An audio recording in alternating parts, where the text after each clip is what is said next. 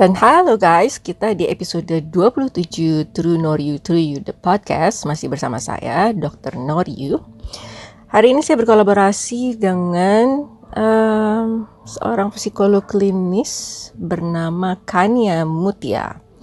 Jauh loh posisinya dia kalau nggak salah di Tanjung Pinang. Or not. Iya ya, pokoknya somewhere there. Uh, Dia menghubungi saya melalui direct message di Instagram uh, dia mempunyai sebuah acara. Of course it's another IG live uh, sharing session. Dan kemudian uh, setelah berdiskusi singkat kita memutuskan untuk berbicara tentang imagining mental health post pandemic Ya, jadi kita membayangkan begitu kesehatan jiwa setelah pandemik seperti apa. Karena pertama kita tidak tahu kapan pandemi ini berakhir. Dan yang kedua kesehatan jiwa ini tampaknya tidak menjadi prioritas pemerintah-pemerintah di seluruh dunia. Ini menurut PBB loh ya. Um, sebelum um, pandemi gitu. Jadi ada sebuah wake up call bahwa hey kesehatan jiwa under investment. Sementara pandemi ini menimbulkan berbagai dampak sosial dan ekonomi yang tentunya bisa menjadi lingkaran setan juga terhadap masalah kejiwaan. Dengan kita mengadakan, um, well, you know, this kind of talk about mental health, diseminasi informasi, ya tentunya kita berharap kita justru menekan uh, terjadinya gangguan jiwa pada masyarakat. So, it's actually a very good um, gesture yang dilakukan oleh teman-teman semua uh, yang sampai saat ini masih terus saja menghubungi saya dan meminta saya untuk menjadi sparring partner kalian dalam membahas di IG Live. Uh, ya tentunya juga semua yang mengundang saya untuk uh, menjadi narasumber di um, webinar Zoom atau di Google Meet dan lain-lain sebagainya. Semoga bermanfaat dan kita bisa mencegah sebuah uh, well I don't know uh, ledakan masalah gangguan jiwa pasca uh, pandemi COVID-19. Let's hope not. Let's take part. Let's stay healthy. Let's have good um, mental well-being, and then we help those around us to also have mental well-being. Good luck, guys. Uh, Oke okay aja lagi puasa ini lebaran haji ada yang lagi puasa nggak karena ah. lebaran haji? Wah, saya lagi puasa juga nih Bu hari ini. Ah, sama-sama. Oke. Okay. Baik, Ibu tadi saya sempat membahas sedikit terkait profil Ibu Nori. Ibu lebih suka dipanggil siapa ya Bu biasanya? Gak tahu tuh saya kebiasaan dipanggil dok dok dok. Dok, oh, oke siap. Mungkin saya juga pakainya jadi dokter ya Bu ya? Iya, Bu. Ya? Gak usah dokter, dok dok. Jangan dokter. Nanti maknanya jadi beda. Yeah. Oke, jadi dok uh, hari ini kita akan membahas tentang imagining mental health post pandemic. Sebelumnya tadi saya menjelaskan mengapa sampai saya tertarik sekali untuk mengundang dokter ke sini. Karena guru-guru saya di kampus, dosen-dosen, termasuk juga guru besar memperkenalkan Ibu Novarianti Yusuf Oh iya. Mengapa yang mereka meng Iya bener, ada Bu Eti, kemudian juga Bu Sofi, Bu Diana, Bu Ariana, mereka semua memperkenalkan bahwa ada seorang yang sangat luar biasa di Komisi 9. Beliau memperjuangkan undang-undang kesehatan mental hingga menjadi saat perpisahan. Wow. Lalu saya merasa, wah luar biasa sekali perjuangan Ibu sampai di titik ini. Jadi okay. kami sangat mengapresiasi itu Ibu. Kalau ya. gitu salam dong, salam buat dosen-dosen ya. Siap Bu, nanti saya akan sampaikan. Oke. Okay. Kemarin saya juga sempat diskusi sama beliau. Kira-kira kalau saya mengundang Ibu Novarianti Yusuf, saya sebaiknya membahas tema apa ya? Hmm. Dari mereka juga ini akhirnya mendapatkan satu tema dan akan dibahas pada hari ini. Semoga dapat memberikan manfaat ke banyak pihak ya Ibu hari ini. Amin. Baik, Ibu, uh, hari ini kita akan membahas tentang bagaimana sih kira-kira kondisi kesehatan mental kita, masyarakat Indonesia pasca pandemi ini. Sebelum kita mulai, mungkin kalau misalkan dari sisi psikiater ataupun psikologi, Ibu bisa memberikan sekilas bagaimana kondisi kesehatan mental kita selama pandemi ini sendiri. Oke, sebenarnya bisa dinilai secara subjektif maupun secara objektif ya. Kalau secara subjektif maksudku um, kayaknya kita semua merasakan sih uh, betapa ini sesuatu yang sama sekali baru, belum pernah kita alami sehingga uh, ada ketidaknyamanan yang kita rasakan secara uh, psikologis gitu kalau secara objektif uh, di Perhimpunan Dokter Spesialis Kedokteran Jiwa Indonesia itu sampai membuat uh, swab periksa gitu di website kami. Nah, dalam uh, periode waktu Maret begitu ya, pas yang awal-awal physical distancing uh, sampai sekarang gitu. Nah, kebetulan pada tanggal 14 Mei itu um, uh, saya ingat yang analisis yang 14 Mei, mungkin sekarang udah ada yang baru lagi Sampai 14 Mei itu peserta swab periksanya itu sudah mencapai 2.364 orang dan um, 72 persennya adalah perempuan. Nah, swab periksanya itu menggunakan penilaian untuk screening depresi, uh, cemas, dan juga untuk trauma psikologis. Nah, uh, kebetulan 72 persen dari pesertanya itu adalah uh, perempuan gitu. Nah, Hasilnya 69% mengalami trauma secara psikologis. Sorry, 69% mempunyai masalah psikologis gitu. Jadi dua pertiganya ya yang mengalami masalah psikologis. Nah itu berarti tersebar antara depresi, cemas atau trauma psikologis. Ya trauma psikologis ya misalnya kalau um, kita lagi masa pandemi ini, ya misalnya uh, pernah terpapar gitu atau pernah pernah karantina, pernah uh, isolasi diri karena ya itu masuk ke dalam kontak tracing gitu ya. Uh, pokoknya yang pernah nyerempet-nyerempet hampir terkena uh, paparan virus COVID-19 sehingga akhirnya sejak itu kalau keluar rumah jadi takut gitu kan. Berpikir bahwa ah nggak mau. E, nanti gue terpapar lagi gitu. Enggak enggak nggak mau nggak mau. Nah itu. Ya bisa tuh trauma-trauma itu ya akhirnya mencegah e, menghindari nggak mau keluar dari e, rumah gitu. Makanya kan agak sulit tuh kemarin tiba-tiba work from office lagi gitu. Ternyata bener kan ada cluster gitu. Itu pasti kalau yang punya trauma pasti langsung bener kan yang gue bilang juga apa gitu.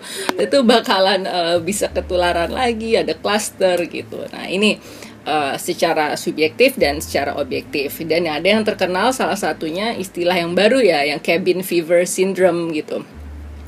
Cabin fever syndrome ini kita tahunya kan sindrom kos-kosan ya. Kalau di Indonesia. Aslinya sih ini um, kalau aku nggak salah ingat ini dari novelnya Dostoyevsky, Fyodor Dostoyevsky dari uh, Rusia. Karena Saint Petersburg kan memang sebu uh, sorry Rusia kan sebuah negara yang constantly dingin gitu. Kalaupun uh, ada summer nggak terlalu panjang. Kemudian um, akhirnya banyak orang yang uh, sepertinya ya menjadi mengalami gangguan afektif karena ada masalah cuaca season musim gitu kan ya akhirnya mereka stuck di dalam karena keluar itu dingin gitu. Nah akhirnya uh, berada di dalam rumah itu akhirnya dinamakan cabin fever syndrome gitu. Jadi um, emosi atau perasaan sedih gitu ya muncul karena terlalu lama terisolasi di dalam rumah atau tempat tertentu di mana kamu berada sepanjang masa pandemi ini. Gitu sih. Baik bu. Jadi sangat banyak ya bu. Ternyata sampai 69% ya bu. Dari ya 72% itu ternyata mengalami gangguan psikologis termasuk hmm. cabin fever bu yang memang kalau di psikologi lagi hits banget bu hmm. sebenarnya cabin fever ini agak-agak mirip dengan distimia ya bu ya ya kalau um, ya cuma kalau ini jelas stresornya cabin fevernya ini jelas kan kalau ini emang karena ada oh. stresor eksternal si covid-19 um, ya gejala-gejalanya itu apa ya? Misalnya gelisah lemas sulit bangun. Gitu ya males bangun sih. Gue bangun mau ngapain sih? Kayak nggak jelas juga hari ini kegiatan gue apalagi gitu kan kurang konsentrasi berusaha oke okay, usaha banget nih gue hari ini mau mulai ya mau mulai nih target gitu. Tiba-tiba kayak aduh nggak tahu deh gitu. Terus ya misalnya makan terus ada aja yang belum dicoba dari ojol itu makanan-makanan yang di delivery gitu kan. Berat badan bisa berubah tapi ada juga yang yang turun juga bisa juga. Tapi banyak sih yang merasa naik ya berat badannya. Mudah marah tuh kayak irritable sih ya mungkin kesel baper lah ke bawah-bawah perasaan putus asa kayak uh, what's next? Gitu. Apa sih selanjutnya?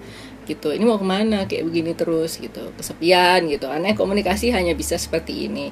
Jadi misalnya lagi sedih lagi apa butuh temennya meluk biasanya kan ketemu teman-temannya bisa pelukan gitu seru-seruan. Terus sekarang nggak ada lagi yang bisa memberikan emotional support secara fisik itu kan.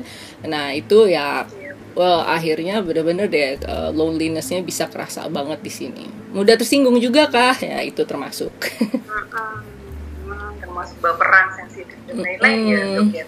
Mm. baik. Dokter ini kan kita selama masa pandemi udah juga masuk ke tahapan baru new normal ya dok ya.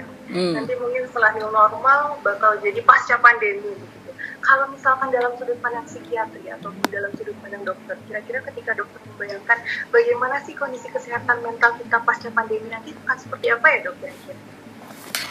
Uh, tergantung dari uh, kemampuan kita menerima menerima saat ini. Kenapa akhirnya diseminasi informasi seperti ini tuh penting banget kita lakukan sharing um, informasi tentang apa sih kesehatan jiwa, apa sih gangguan jiwa gitu ya. Jadi sharing-sharing seperti ini tuh penting banget sih untuk dilakukan kepada masyarakat gitu supaya kalau yang um, tidak pernah aware selama ini akhirnya sekarang menjadi aware. Kemudian buat yang bertanya-tanya atau bingung kekacauan perasaan dia selama pandemi ini itu sebenarnya apa terus sekarang jadi oh ya ampun ternyata yang gue alami itu yang dijelasin di acara IG live waktu itu gitu. Ternyata gue ngalamin itu toh gitu. Nah akhirnya ada upaya yang akan dia lakukan untuk me, apa uh, overcoming mengatasi semua perasaan ketidaknyamanan tersebut. Nah kalau nggak bisa menerima adaptasi kebiasaan baru ya ya artinya dia mengalami kesulitan untuk um, apa adaptasi gitu. Karena kan ini kan dia kemarin mempunyai uh, apa new normal. Dia mempunyai new normal kemudian eh, sorry mempunyai new normal dia menjalankan uh, sebuah uh, gaya hidup yang baru new normal. Kemudian dia um, sudah terbiasa dengan new normal itu akhirnya dia beradaptasi kebiasaan barunya itu kan. Nah Benar. kalau dia nggak bisa beradaptasi ya ada berbagai uh, resiko yang bisa muncul gitu secara psikologis gitu ya atau secara mental gitu. Jadi kan kalau di undang-undang kesehatan jiwa itu kan ada orang dengan masalah kejiwaan ada orang dengan gangguan jiwa. Kalau orang dengan masalah kejiwaan ya berarti uh, dia mempunyai segala macam kerentanan gitu baik secara sosial kemudian juga secara disabilitas bisa mental disabilitas fisik um, tapi dia tidak mampu uh, tapi dia masih uh, belum masuk ke dalam kondisi gangguan jiwa atau ODGJ. Nah, harapan kita adalah mereka yang ODMK ini juga bisa dicegah jangan sampai menjadi orang dengan gangguan jiwa. Orang dengan gangguan jiwa ya bisa apa aja tadi. Kalau tadi itu kan hanya screening ya, yang tadi aku katakan oh uh, dilakukan swab periksa. That is screening gitu hanya untuk um, melihat apakah uh, dia kayak pengen tahu aja sih aduh gila gue kira-kira ada resiko ke arah sana atau enggak gitu. Kalau penegakan diagnosis itu harus dilakukan langsung oleh uh, psikiater gitu. Nah kalau psikiater uh, bisa melakukan pertemuan langsung itu dengan cara wawancara psikiatrik oh, uh, itu baru bisa uh, mengatakan oh kamu mengalami gangguan ini. Nah oke okay, kalau berarti dia tidak bisa menerima adaptasi kebiasaan baru, kemudian dia beresiko yang tadi yang mempunyai masalah kesehatan jiwa tidak tertangani, seterusnya akhirnya dia bisa mengalami gangguan jiwa. Gangguan jiwanya itu ya apa gitu bisa gangguan cemas misalnya, uh, bisa gangguan panik, bisa gangguan depresi gitu. Nah sekarang ini banyak sekali uh, cemas ya tapi cemasnya kadang-kadang tidak selalu uh, masuk sampai ke dalam kondisi um, yang memuncak gitu kalau memuncak tuh biasanya kan panik ya uh, bisa serangan-serangan panik yang akhirnya berakumulasi memenuhi kriteria untuk menjadi sebuah gangguan yang kita sebut gangguan panik. Nah, itu pasti tidak nyaman sekali gitu. Bahkan kemarin saya punya uh, pasien yang keluhannya itu gatel. gatal terus satu um, bulan-bulan bulan puasa. No, no, sebelum bulan puasa. Bulan-bulan April, April lah. Ya, April bulan puasa ya gatal gitu tapi nggak ada benar-benar lokusnya gitu ya tempat lokasi-lokasi gatal itu sebenarnya nggak ada random aja di seluruh badannya dia gitu ya itu karena stressful ya karena stressful reaksinya ke badannya dia ada yang um, serangan panik setiap kali dia ingat masa-masa indah dalam hidupnya gitu. Kayak misalnya dia dengan temannya dia um, pergi ke suatu buah negara gitu. Misalnya ada satu negara yang dia sering datengin gitu. Kemudian sekarang berpikir bahwa gila kapan lagi gue bisa balik ke sana? Gitu. Langsung ah gitu. Nah gitu. Itu langsung kayak huh gitu. Langsung kayak sesek sesek sesek sesek sesek gitu. Jadi um, benar-benar jadi kan kita selalu bilang ingat bisa aja kita uh, imagery uh, mengadakan terapi relaksasi, imagining gitu hal yang menyenangkan. Eh jangan salah, ternyata ada pasien yang malah inget yang indah-indah dia malah, huh, gitu Jadi kayak panik, panik, panik, panik, panik, panik, serangan, serangan, serangan, serangan gitu, gitu. Karena dia berpikir kapan lagi gitu, saya bisa balik ke sana gitu ya. Jadi benar-benar ini gejala-gejala yang muncul tuh luar biasa uh, macam-macamnya gitu. Baik dokter, kalau misalkan saya bagi menjadi faktor resiko dan juga faktor pelindung, tadi dokter sempat bilang faktor resikonya mungkin kesulitan dari untuk adaptasi lagi dok ya berarti. Kemudian juga orang-orang dengan ODMK yang jadi lebih beresiko kalau misalkan tidak tertangani nanti bisa jadi ODGJ begitu ya dokter. Kalau faktor pelindungnya sendiri apa ya dokter? Misalkan untuk saya nanti bisa berhasil melewati masa pasca pandemi dengan kondisi mental yang sangat baik atau stabil begitu dok. Apa sih dok yang menjadi faktor penguat dari seorang individu? Iya, kita itu um, psikiat psikiater ya maupun psikolog gitu. Pastikan dari awal itu kita menjadi profesi yang juga diburu-buru gitu yang cari oleh uh, masyarakat baik untuk memberikan diseminasi informasi semacam ini untuk telepsychiatry atau telemedicine um, ya maupun untuk um, memberikan berbagai macam uh, alternatif solusi untuk memberikan uh, informasi tentang kesehatan jiwa Ya, um, faktor protektif itu kan sebenarnya dia menyeimbangi, menyeimbangkan dengan faktor resiko.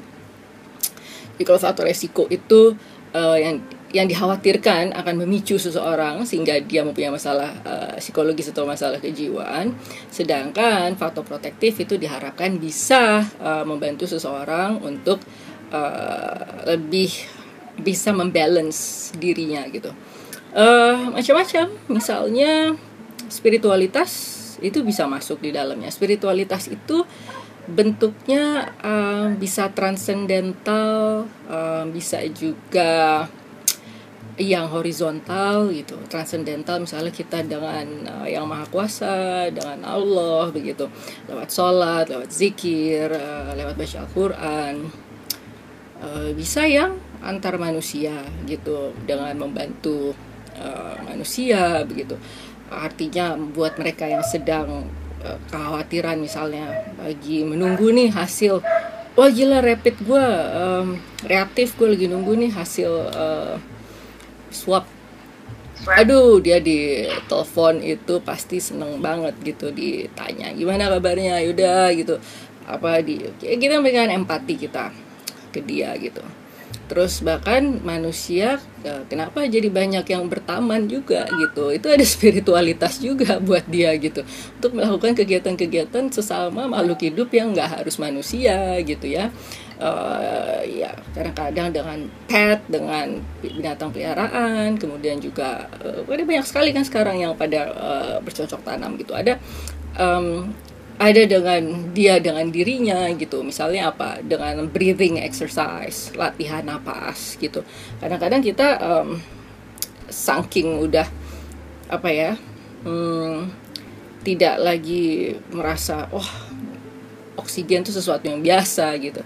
Jadi kadang-kadang kita juga lupa gitu untuk melakukan upaya bernapas dengan uh, cara yang benar-benar bisa memaksimalkan betul gitu oksigen di dalam uh, tubuh kita di paru kita uh, ke otak kita gitu. Nah ini uh, banyak. Nah kadang-kadang itu yang saya bilang kalau ingin follow Instagram, cobalah cari seleb selebgram itu atau selebriti gitu yang benar-benar uh, memberikan contoh-contoh lifestyle yang bisa menenangkan di fase pandemi ini gitu. Kayak misalnya siapa ya? Ada supermodel kayak Giselle Bundchen ya yang orang Brazil itu um, dia uh, bahkan memberikan sebuah uh, apa ya sebuah ca uh, contoh gitu. Misalnya bernapas gitu. Kayak misalnya dengan dia menutup hidung kan uh, menutup hidung kanan dia tarik dari hidung kiri kemudian dia buka yang kanan dia buang dari uh, lubang hidung kanan. Jadi ganti-gantian gitu antara menarik napas dan membuang napas gitu. Itu contoh yang Giselle Bundchen lakukan dan bagaimana dia get in touch with nature kayak gitu gitu jadi jangan malah mengikuti selebriti yang misal malah membuat pusing. Kayak misalnya wah dia sekarang naik sepeda gitu. Tapi sepedanya mahal banget ya harganya. Akhirnya sibuk ngikutin sepedanya sibuk ngikutin gaya hidupnya. Terus dandanannya sibuk pula gitu. Ah gila badannya keren banget ya. Ya ampun kapan naik sepedanya gitu ya kalau mau. Uh, jadi salah fokus galvok kayak gitu. Nah ini eh, hal-hal uh, yang perlu kita ini istilahnya apa ya um, to focus on what you need gitu, not what you want. Jadi fokusin kepada hal-hal yang kita butuh bukan yang kita mau. Karena sering banget sebelum pandemi kita tuh maunya gue nggak mau tas itu, gue maunya merek A gitu. Begitu pandemi, coba sekarang tasnya pada di mana? Pada di jembreng-jembreng, di lap-lap, di angin-anginin, di AC gitu. Keluar rumah pakai kresek. gitu jadi see it that's exactly that's what we we wanted but not what we needed dan terbukti gitu di masa pandemi Benar ini banget Mm -mm. itu memang jadi salah satu bisa jadi salah satu prinsip hidup kita yang baru ya dok ya selama pandemi ini untuk memastikan apa sih yang sebenarnya kita butuhin dan bukan cuma kita inginin gitu ya Iya. Yeah. Iya, resiliensi itu penting banget resiliensi saat ini penting banget. Makanya um, akhir-akhir saya lebih banyak bicara tentang uh, resiliensi memang. Karena kalau uh, resiliensi itu ada sebuah proses di mana kita mampu melampaui masalah uh, ketidakberuntungan kesulitan um, stresor gitu. Tapi setelah kita melampaui itu harapannya ada yang namanya personal growth gitu. Jadi ada pertumbuhan diri gitu. Dan juga ada juga kemampuan untuk rebound gitu. Jadi um, kayak lagu zaman bahla dari um, Camba Wamba gitu. Apa sih judulnya? I get I get knocked down but I get up again. Jadi artinya udah dipukul jatuh tapi masih bisa bangkit lagi gitu. Jadi punya kemampuan untuk itu gitu karena ini bakal bolak-balik kayak gitu gitu. Uh, apa kamu di rumah gitu kan. Eh jangan balik ke kantor gitu kan. Eh salah ada klaster. Lu di rumah aja deh gitu. Begitu di rumah ya udah usah balik deh. Lu di rumahin status tetap pegawai. Tapi di rumah terus langsung kita kayak oh jadi yang bener gimana sih? Gitu nasib gue gitu. Jadi kebayang gitu loh uh, kesulitannya. Itulah kenapa kita perlu uh, mempunyai resiliensi gitu saat ini. Ya kemampuan untuk itu benar dok. Proses ini juga ya dok yang bisa membuat kita punya resiliensi ini semakin memperkuat dan juga jadi medium untuk kita membangun resiliensi diri kita itu sendiri ya dok. Luar biasa dokter. Tadi juga saya sempat nge-highlight satu bahwa sebenarnya kita mungkin harus lagi uh, coba untuk evaluasi explore Instagram kita kemudian followers Instagram kita kira-kira baik apa enggak buat masa depan kita selama melewati masa pandemi ini ya dok. Kayak tadi dokter bilang mulai deh follow selebgram selebgram yang emang punya healthy lifestyle yang bisa kita ikuti. Itu jadi poin keren banget sih dok menurut saya. Karena itu praktis banget sebenarnya. Tapi sangat bermanfaat.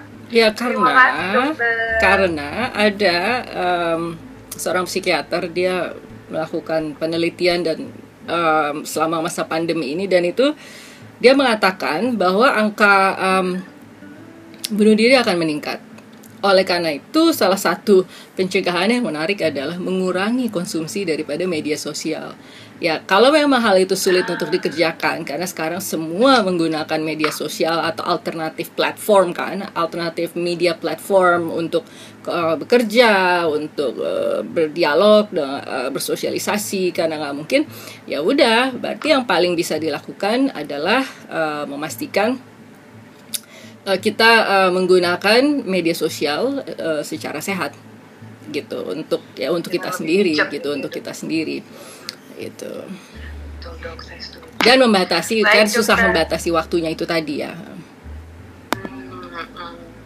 mulai membatasi screening time di Instagram ya filter lain -lain aja ya, ya benar banget dok setuju kemudian dok um, membahas terkait masa pandemi dan juga pasca pandemi, pemerintah sendiri pasti punya upaya-upaya untuk antisipasi gitu. Jika dokter bisa memberikan saran kepada pemerintah, apa sih dok yang menurut dokter penting untuk pemerintah lakukan untuk mempersiapkan kondisi kesehatan mental masyarakat Indonesia pasca pandemi nanti? Oke, okay.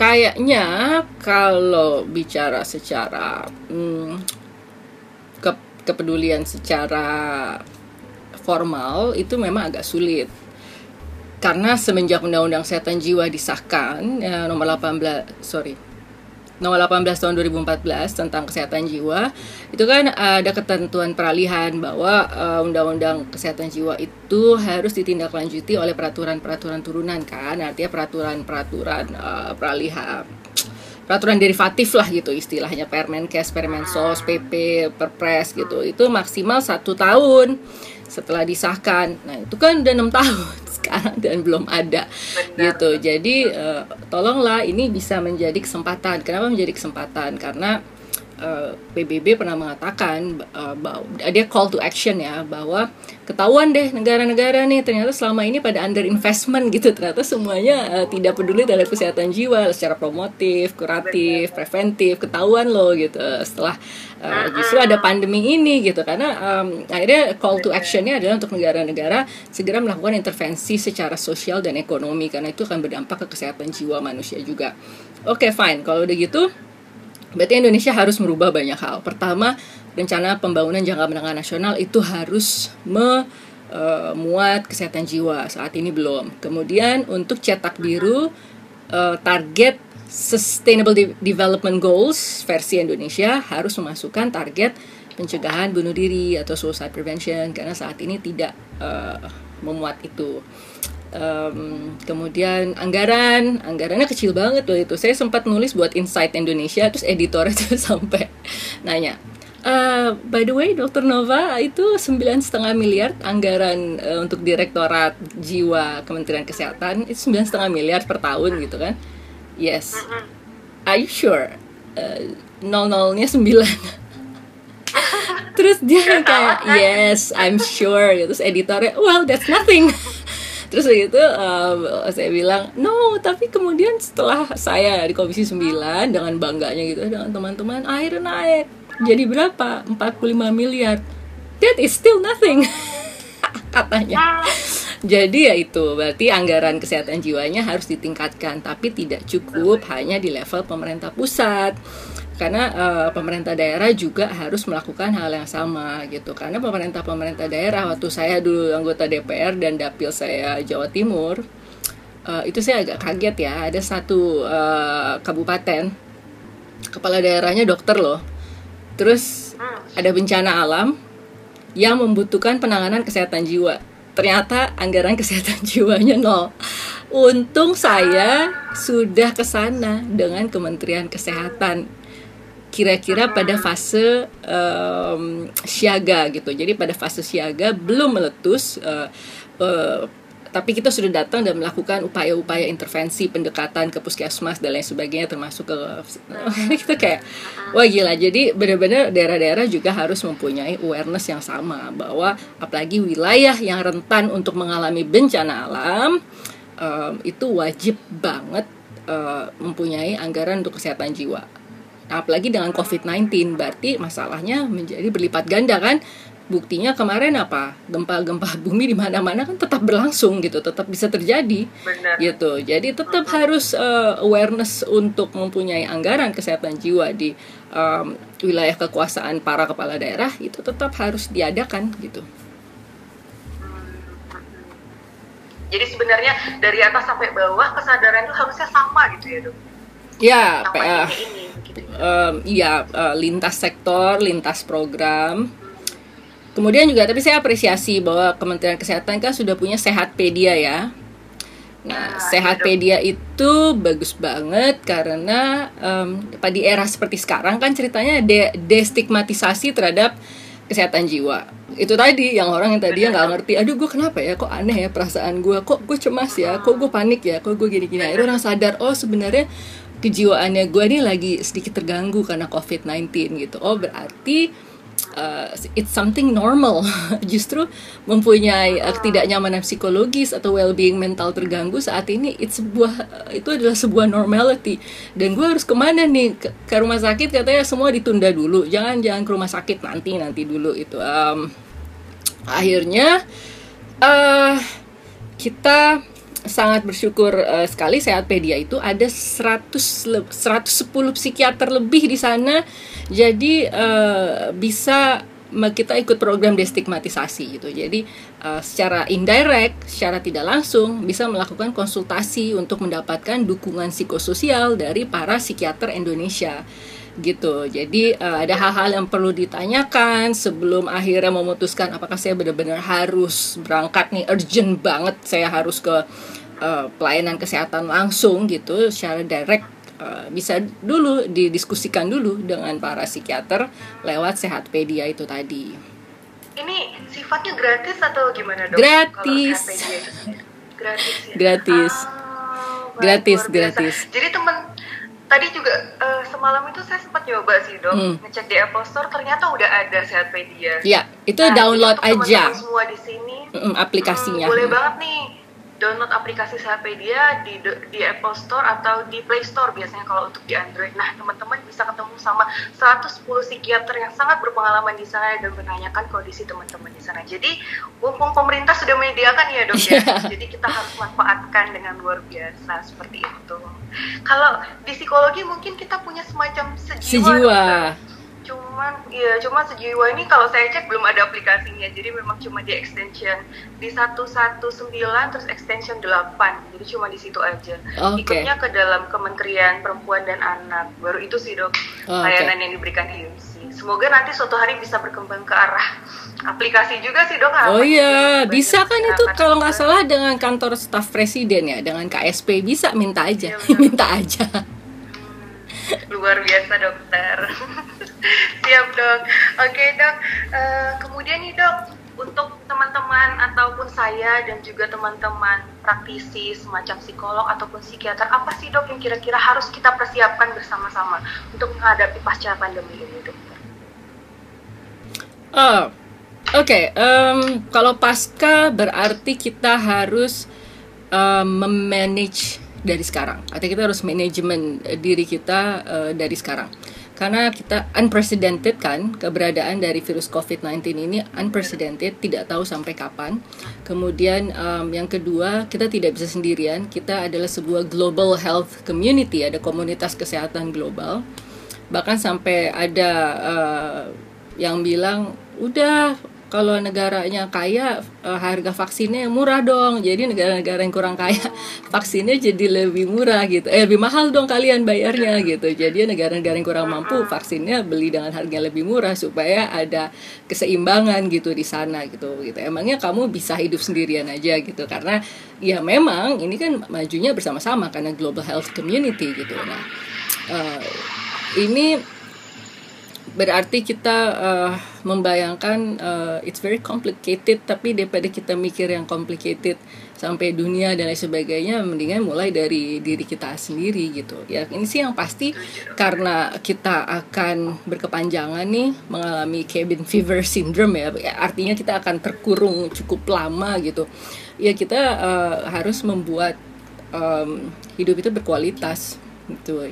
Jadi uh, selain tadi membangun resiliensi gitu ya. Jadi khawatirnya gini jangan sampai keluar dari pandemi udah nggak jelas.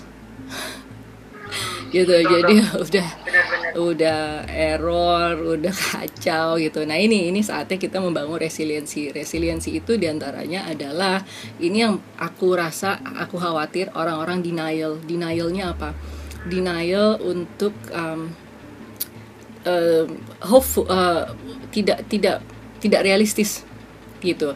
Sedangkan kita harus tetap hopeful tetapi realistis. Nah aku inget banget kalau udah ceramah-ceramah webinar di uh, remaja remaja mahasiswa itu udah pasti pertanyaannya aduh gimana dong bisa magang lagi di luar negeri?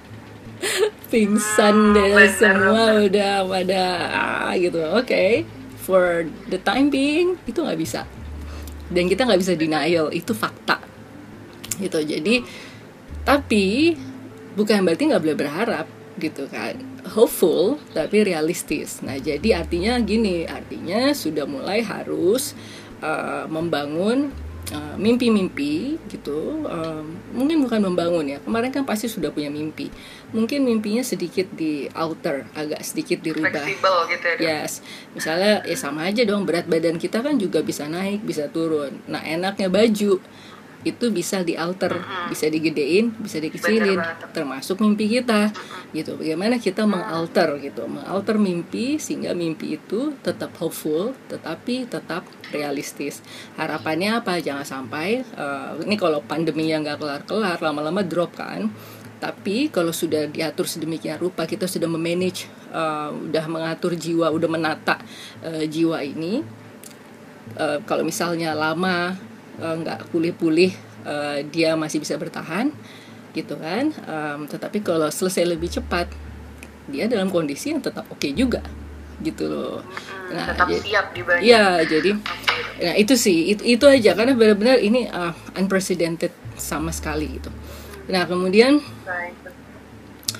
eh tadi kita bicara spiritualitas dan lain sebagainya. Kita tetap membuat hari-hari menjadi ter- eh, terstruktur sih, Eh, membuat rencana harian.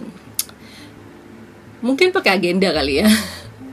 Kalau agenda tuh kerasa kerasa banget gitu ya, kerasa banget. Jadi kalau misalnya sebelum tidur kita buat planning gitu, planning besok mau buat ini ini ini ini gitu. Nanti pas besoknya pasti ada hal-hal yang mungkin missing yang tidak berhasil dilakukan.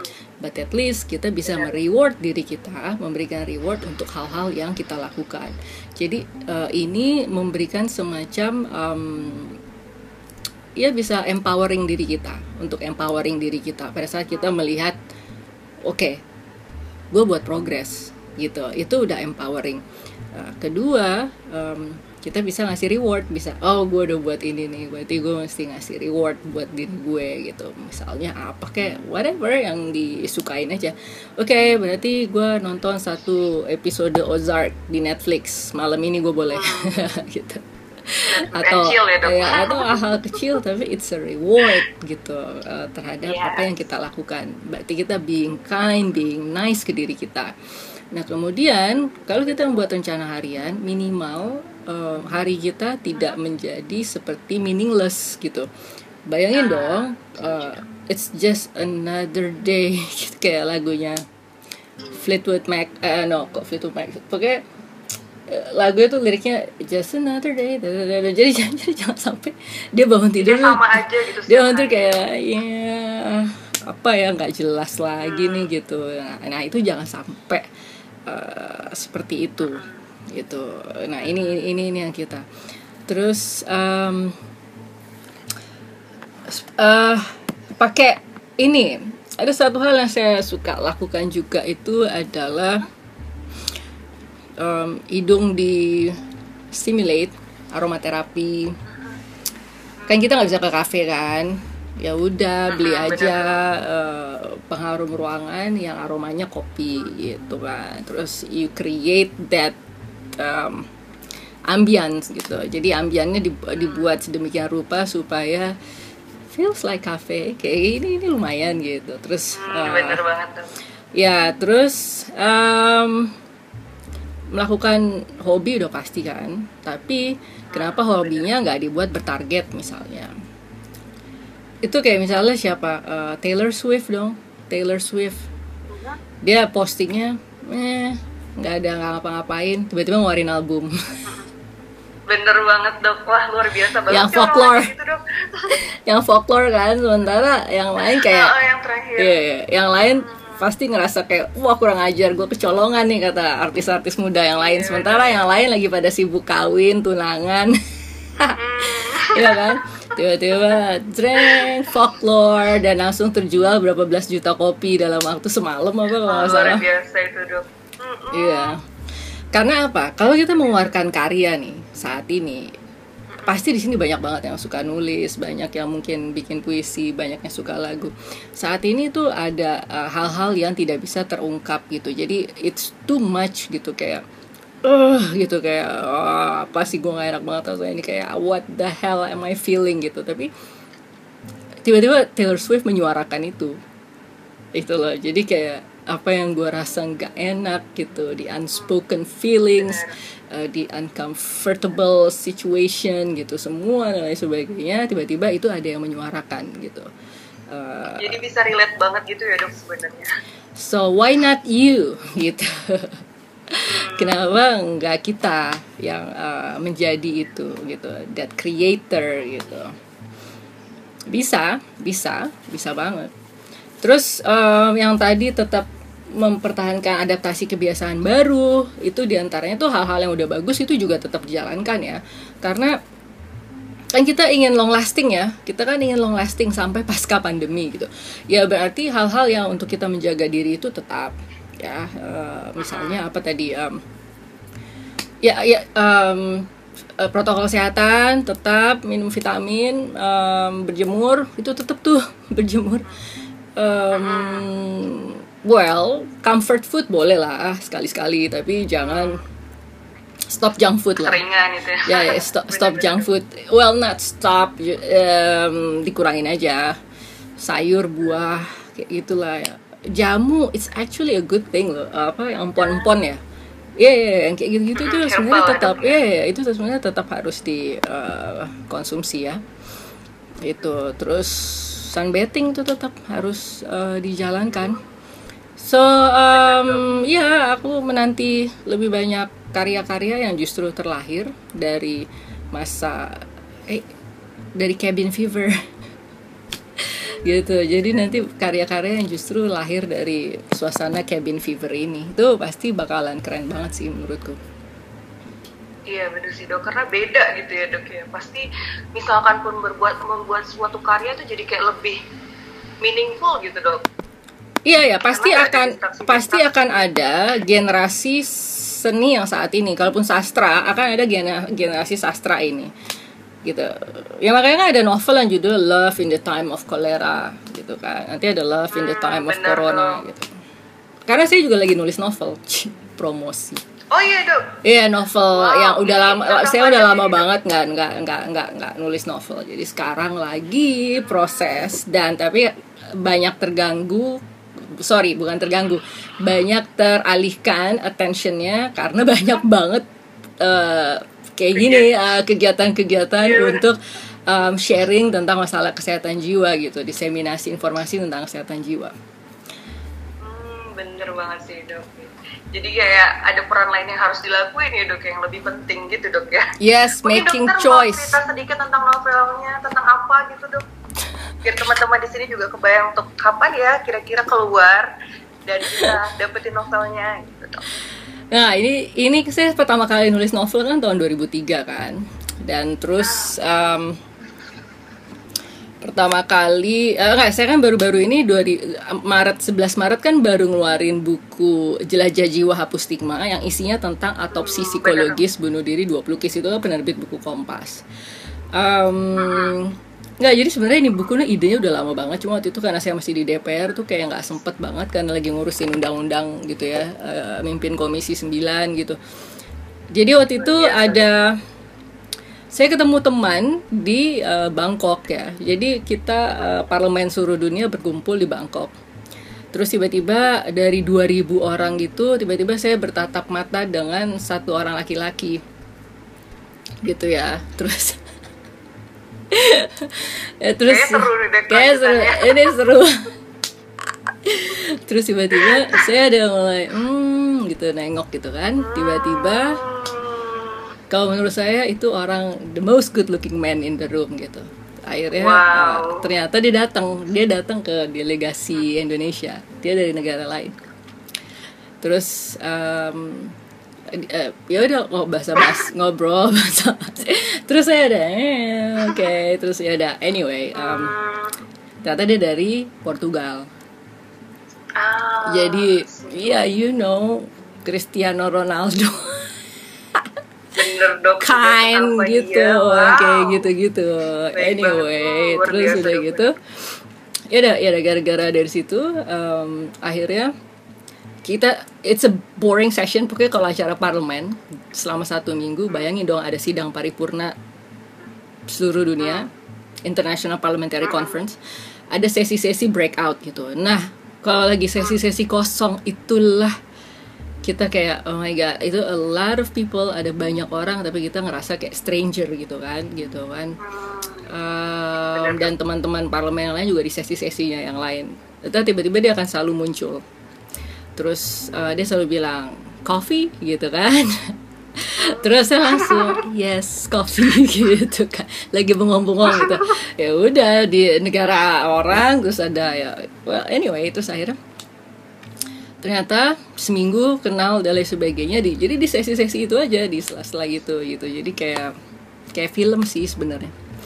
Terus um, saya uh, bersama dengan politisi-politisi senior gitu kan lagi satu meja satu deret gitu delegasi Indonesia terus dia datang Wow. yang dengan gayanya yang very Portuguese very Portuguese gitu datengin meja kita saya langsung oh please jangan ke meja ini gitu kan.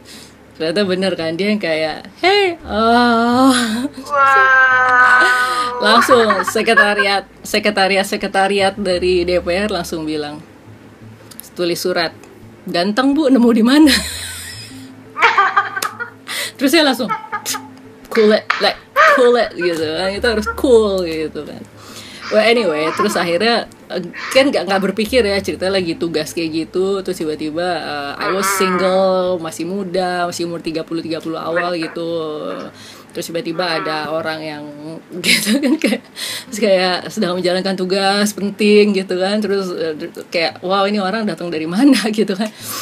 Ternyata dia orang PBB dia orang United Nations. Ah, well anyway luar eh, biasa banget. terus ya udah. Dia akhirnya mengajari saya sebuah istilah namanya saudaji tulisannya saudade saudade saudade atau bacanya bisa saudot gak tau deh pokoknya saudade gitu jadi ternyata kita ki- ya kita makan kita apa kita ngobrol dia memperkenalkan saya ke sebuah komik namanya hmm, komik itu namanya Little Prince hmm iya, Little. Prince. Dia memperkenalkan komik Little Prince ke Biasa. saya. Terus dia memperkenalkan negaranya ke saya. Jadi suatu ketika saya ke sana, gitu, eh, saya ada tugas ke sana. Semua waktu luang saya pakai untuk mendengarkan musik yang dia bilang. Ada musik fado di sana, Ma- makan es, eh, makan egg tart di Belem, terus eh, es krim di Cascais gitu. Jadi all in the memory of this person gitu kan. Eh, terus saya eh, saya ngejalanin itu semua. Makanya dia bilang setelah kita kembali ke negara masing-masing, dia kirim email. Dia bilang um, what we had was sodaji itu. Gitu. Jadi seminggu uh, di situ menjalankan tugas dia as a UN officer, saya sebagai member of parliament.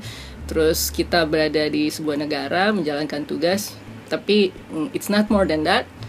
Ada perasaan kayak gimana gitu, but maybe in another life gitu.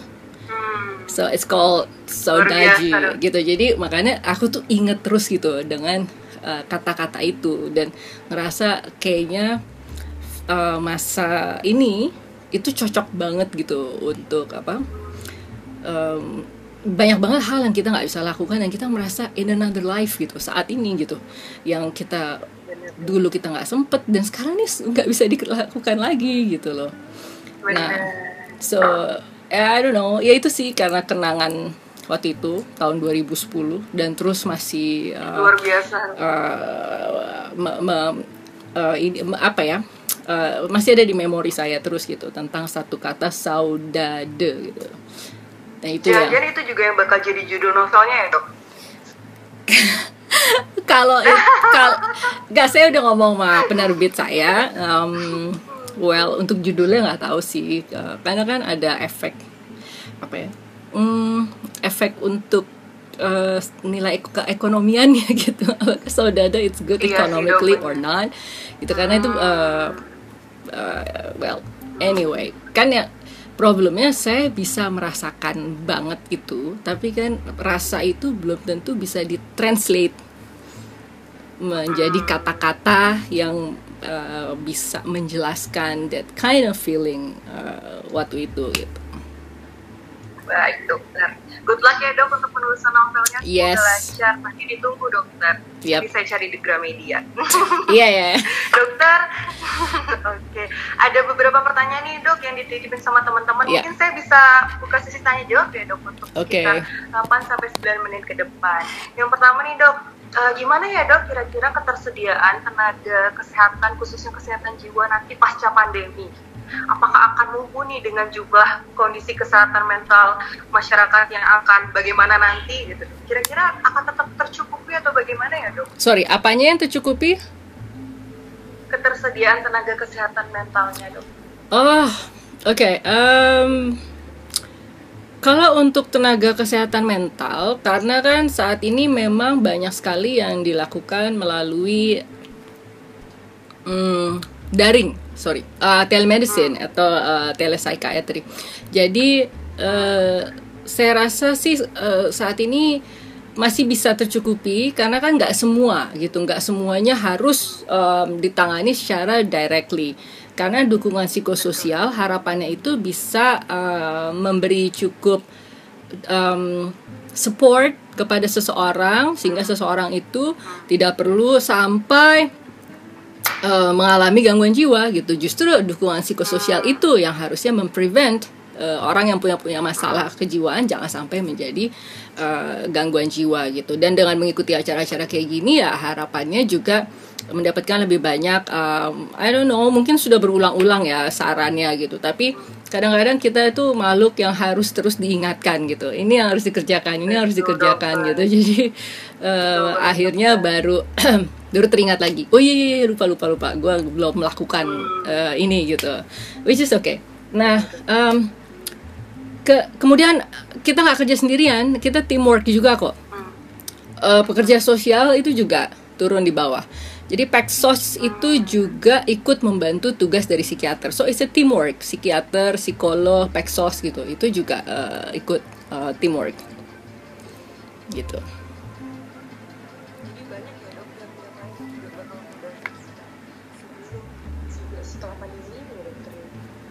Sorry?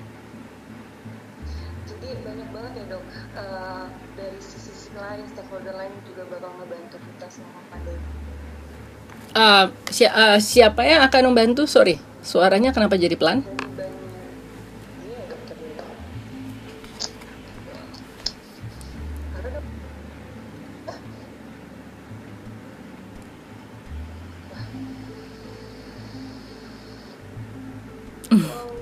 Terima kasih telah bersedia teralihkan.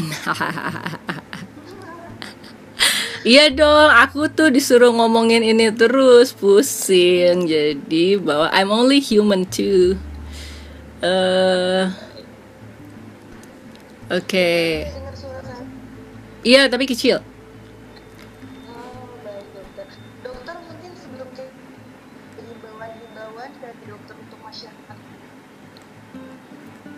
Iya, oke. Okay. Um, manajemen stres tetap ya? Jadi uh, manajemen stres itu tetap banget tetap harus dilakukan. Karena manajemen stres kan harapannya bisa memperbaiki mood kita ya tentunya mengurangi stres meningkatkan comfort perasaan nyaman gitu ya. Karena yang penting kan well being kita. Jadi ini memang perlu diingat sekali memang kita disuruh rush rush gitu ya. Ayo keluar perbaikan ekonomi dan lain sebagainya. Tapi British Royal Psychology itu sampai bilang nomor satu itu adalah well-being gitu. Termasuk well-being mental produktivitas itu nomor dua. Ini bukan berarti produktivitas tidak penting, tetapi ini juga uh, sebuah uh, trail of thought, cara berpikir juga. Kalau kita uh, mengutamakan uh, well-being, secara tidak langsung nanti juga produktivitas kita akan meningkat gitu. Gimana orang bisa produktif kalau dia well-beingnya secara fisik maupun mental tidak baik, gitu. Nah ini, nah ini yang uh, harus juga kita um, tanamkan di uh, benak kita semua, gitu. Apalagi kita udah banyak banget ya. Sorry.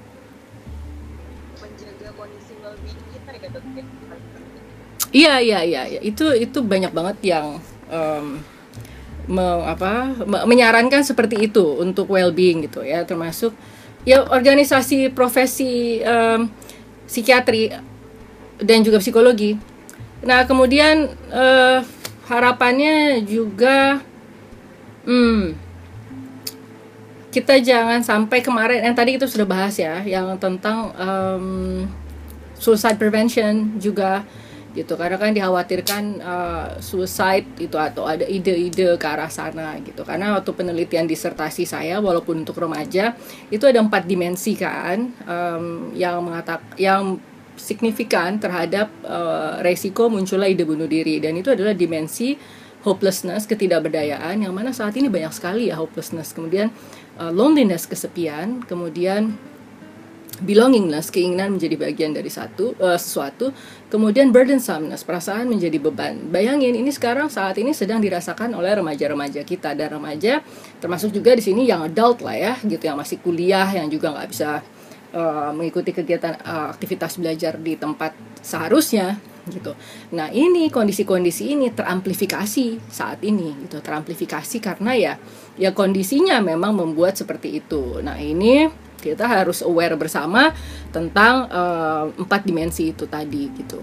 Kalau apa ya ya kalau mulai uh, merasa hopeless banyak bicara dengan orang lain juga konsultasi komunikasi kayak orang tua perlu juga sih bicara dengan anak tentang how they cope gitu ya tentang tentang bagaimana cara uh, orang tua coping gitu kan karena anak juga eh, pengen tahu gitu bahwa I'm also only human. Saya juga manusia biasa dan saya juga berusaha coping gitu. Nah kemudian um, untuk um, loneliness yaitu tadi. Memang cara komunikasi seperti ini tidak bisa menggantikan dengan cara human touch. Tapi uh, it's okay it's better than nothing gitu. Oleh karena itu tidak hanya bermain aja sih play date dan lain sebagainya diatur seperti ini gitu. Tapi juga um, belajar bareng belajar bersama itu juga penting banget buat uh, menjadi lebih produktif.